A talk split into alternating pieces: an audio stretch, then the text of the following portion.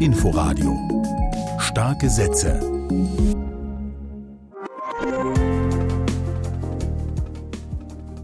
Mit Ute Büsing in unserem Literaturmagazin geben wir Ihnen heute die Gewinner der Preise der Leipziger Buchmesse bekannt.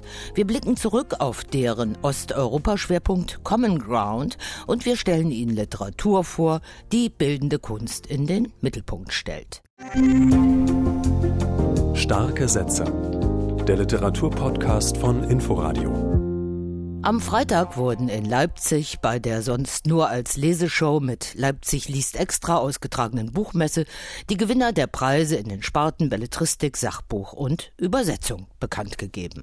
Dann doch sehr überraschend ging der Leipziger Buchpreis in der Sparte Belletristik an Iris Hannecker und ihren Roman, beziehungsweise ihr mich sogar nicht überzeugende Sprachexperiment zwischen Berlin und New York, Echos, Kammern, erschien Bad Roschel. Auch in den anderen Kategorien dominierten Kleinverlage. Die beste Übersetzung ging an Timea Tanko für Apropos Casanova von Miklos Cenkuti, erschienen in der anderen Bibliothek. Über den Preis für das beste Sachbuch durfte sich Heike Behrendt für die Menschwerdung des Affen erschienen bei Mattes und Seitz freuen. Wir halten Sie auf dem Laufenden, was das für den Buchmarkt zu bedeuten hat.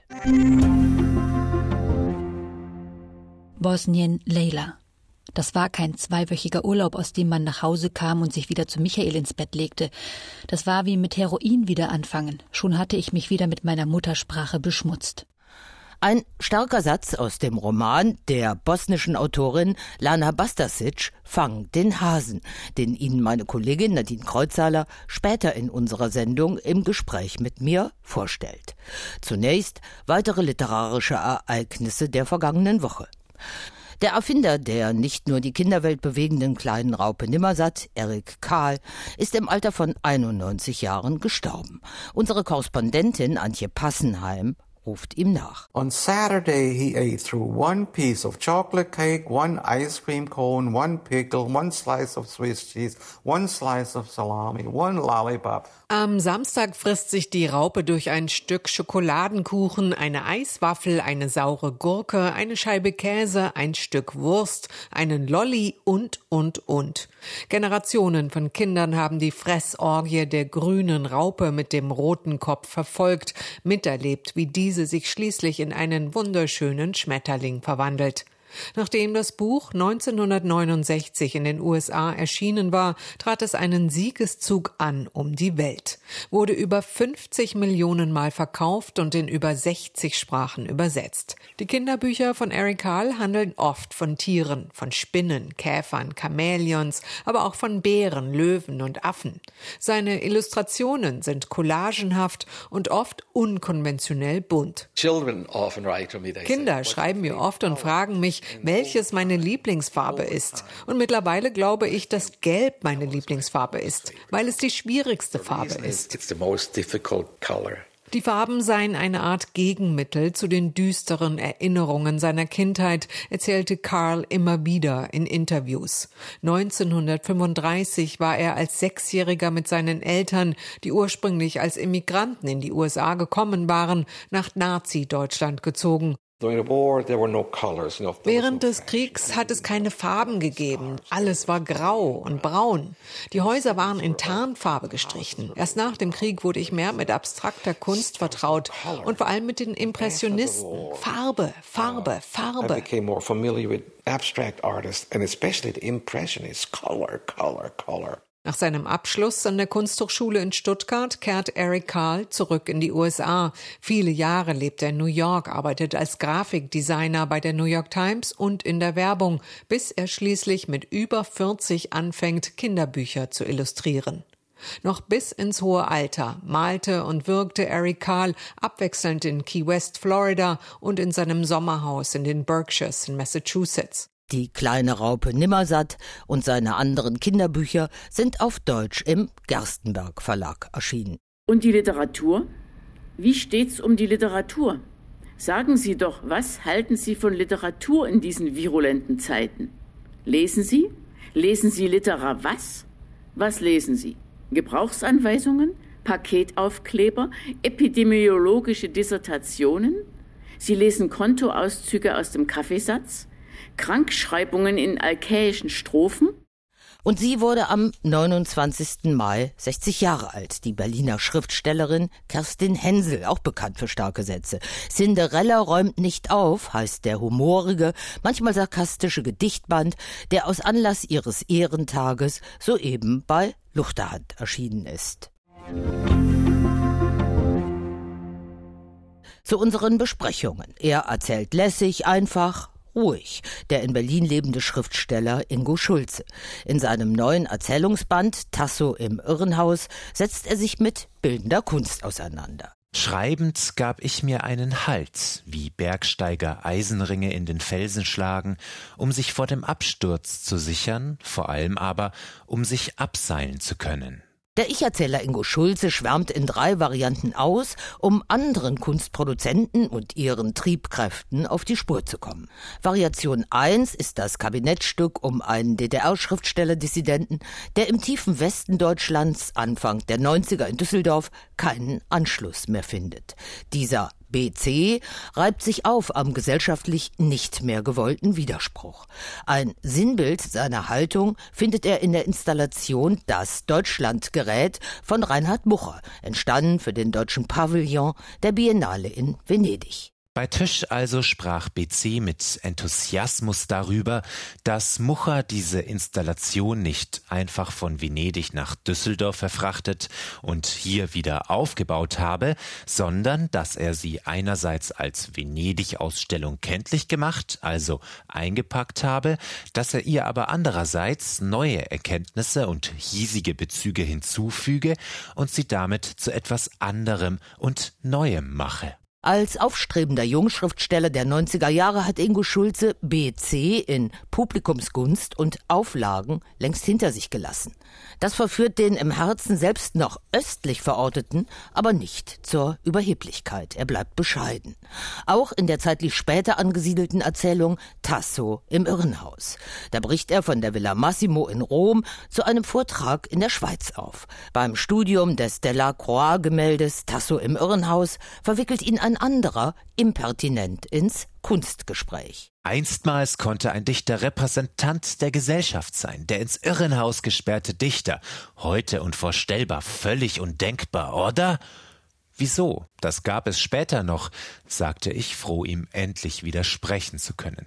Die ganzen Hölderlin-Romane oder Bulgakov, Meister und Margarita.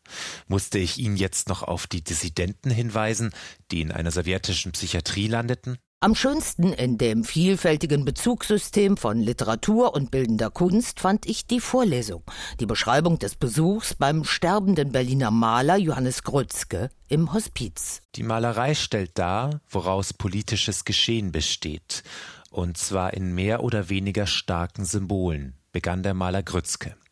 Diese haben ihre Wahrheit, wenn sie interessieren. Es gibt jede Menge Versuche zu kraftvollen, wahrhaftigen Symbolen, nur wenige schaffen es tatsächlich wahr zu sein. Quick lebendig doziert Johannes Krutzke, umgeben von schrägen Anhängern, über Wahrheit und Wirklichkeit. Erst kennt sich Ingo Schulze, der sich ein Bild vom Maler machen soll, nicht mehr aus. Dann wird er mit allen Sinnen Teil einer lebenslustigen Abschiedsvorstellung.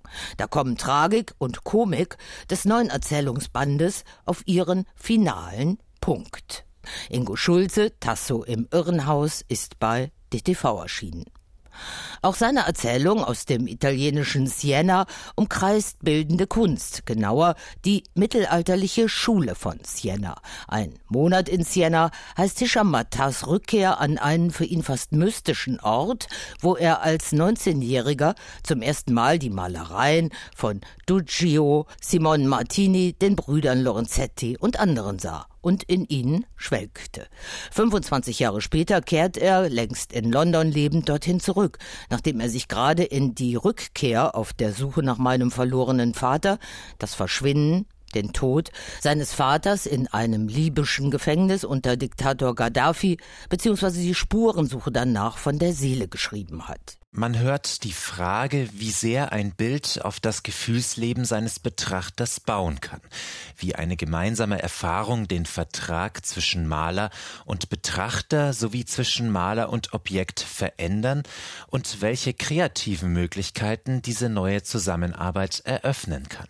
Deshalb schienen mir diese Gemälde damals schon, selbst in meiner anfänglichen Verwirrung, wie auch heute noch ein Gefühl der Hoffnung zu artikulieren. Sie glauben, dass das Gemeinsame zwischen uns das Trennende überwiegt. Die sianesische Schule ist hoffnungsvoll, aber auch schmeichlerisch, da sie Gemälde hervorbringt, die auf die Gegenwart, die Intelligenz und die Bereitschaft des Betrachters vertrauen, sich zu öffnen. Von Gesten der Hoffnung handelt also dieses mit den von Matar ausführlich beschriebenen Gemälden auch bebilderte Buch.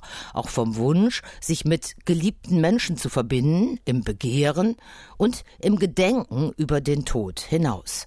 Aufgeladen werden die fast sakralen Akte der Bildbetrachtung mit dem ganz eigenen, so ehernen wie tröstlichen Gesetzen folgenden Alltagsleben in der mittelalterlichen Stadt Siena, zufälligen Begegnungen auf Plätzen und im Friedhof, Betrachtungen über das Reiterturnier Palio und die Pest. Hisham Matar, ein Monat in Siena, ist in der Übersetzung von Werner Löcher-Lorenz bei Luchterhand erschienen. Und jetzt zu unserem kleinen Schwerpunkt rund um den Osteuropa-Schwerpunkt Common Ground der Leipziger Buchmesse, beziehungsweise dem, was vom dortigen Bücherfrühling übrig geblieben ist. Dazu ist gleich meine Kollegin Nadine Kreuzhaler bei mir im Studio mit dem Roman Fang den Hasen von Lana Bastasic. Daraus noch einmal ein Zitat. Leila und ich war auf der Insel in zwei gegangen, nach jenem furchtbaren Tag. Ich hatte es zerbrochen. Doch jetzt gab es ein neues Leila und ich, anders, ungeschickt zusammengesetzt wie zwei Stücke zerbrochener Keramik mit einem Sprung in der Mitte, der sich nie mehr verheimlichen lassen würde. Beeinträchtigt, unvollkommen und doch ganz. Leipzig liest extra. Unter diesem Motto konnten von Mittwoch bis heute um die 300 literarische Veranstaltungen an über 80 Orten in Leipzig stattfinden. Überwiegend live, teilweise mit Publikum und parallel kostenfrei als Stream im Netz. Literatur aus Südosteuropa war ein Schwerpunkt dieser Sonderausgabe der Leipziger Buchmesse beziehungsweise dieses Lesefests Leipzig liest extra. Meine Kollegin Nadine Kreuzsaler hat sich den Schwerpunkt in Leipzig angeschaut angeschaut. Nadine, wie gut kennst du dich denn persönlich in der Region aus? So viel ich weiß, reist du ja regelmäßig nach Kroatien.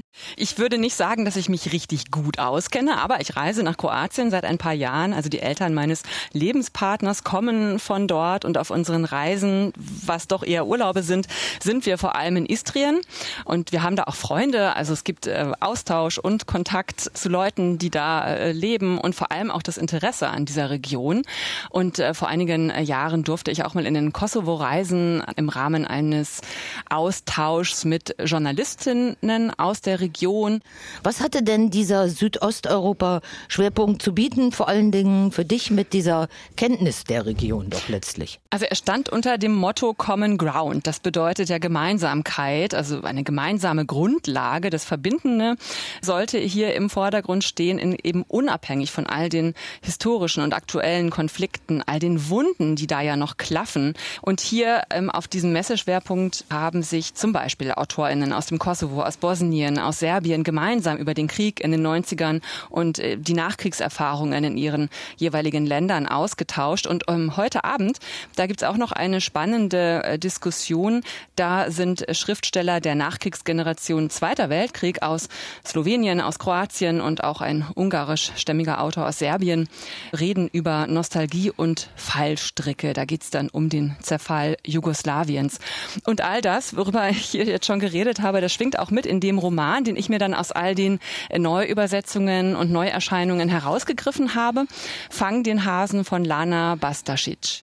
Und warum hast du dir gerade dieses Buch, es ist ein Debüt, rausgesucht, in dessen Mittelpunkt stehen zwei Freundinnen aus Bosnien, die sich nach langen Jahren wiedersehen, aber im Hintergrund lauern überall die Narben des Balkans. Es wurde 2020 dann mit dem Literaturpreis der Europäischen Union ausgezeichnet und Lana Bastasic, sie wurde selber 1986 in Zagreb geboren, als Kind serbischer Eltern. Sie ist dann in Bosnien aufgewachsen, das war schon nach dem Zerfall äh, Jugoslawiens und hat dann lange Jahre in Barcelona gelebt. Und ich finde, in dieser Biografie, da spiegelt sich schon die ganze Kompliziertheit äh, dieser Region wieder.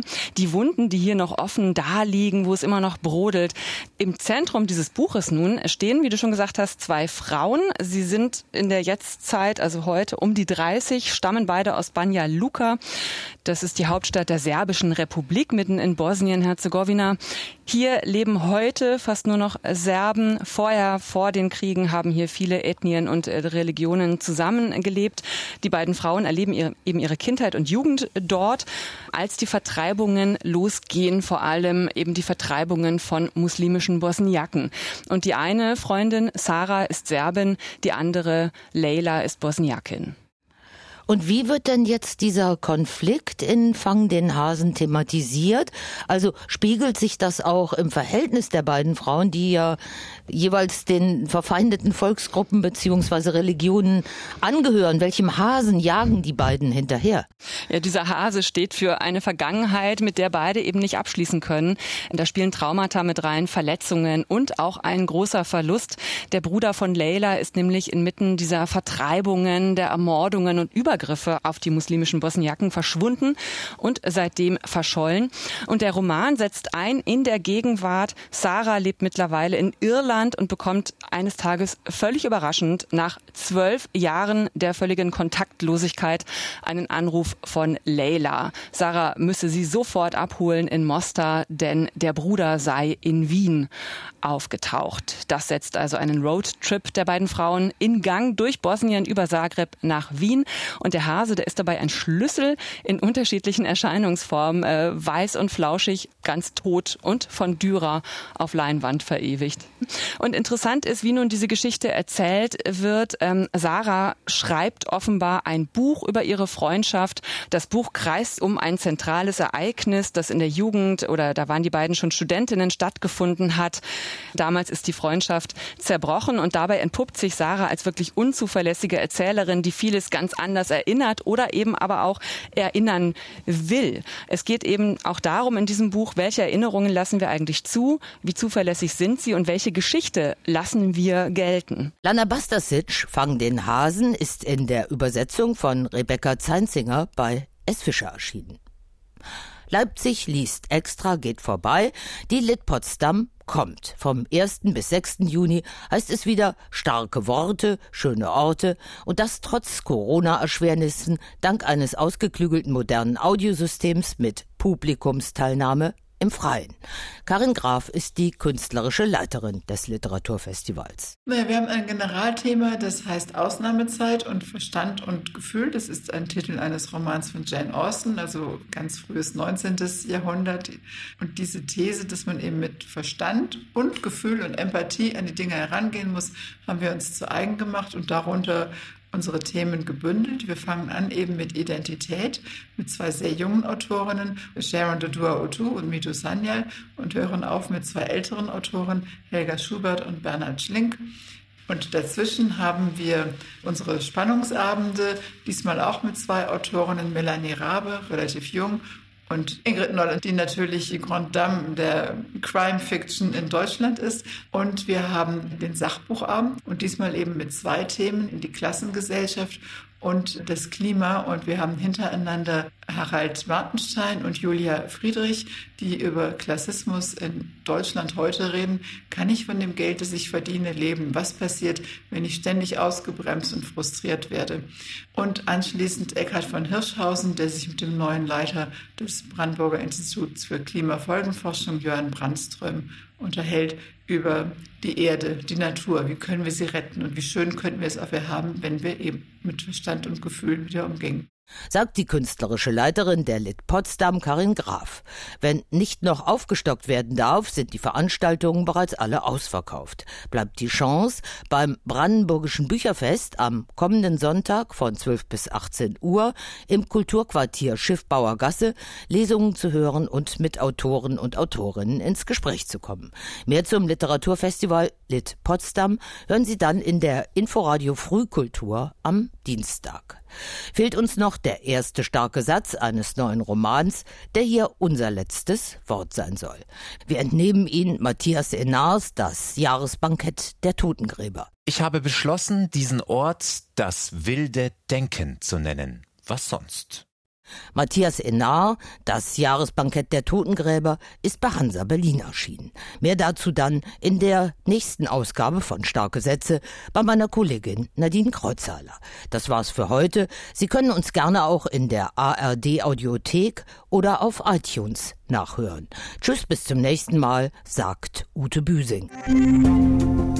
Starke Sätze. Der Literaturpodcast von Inforadio. Wir lieben das Warum.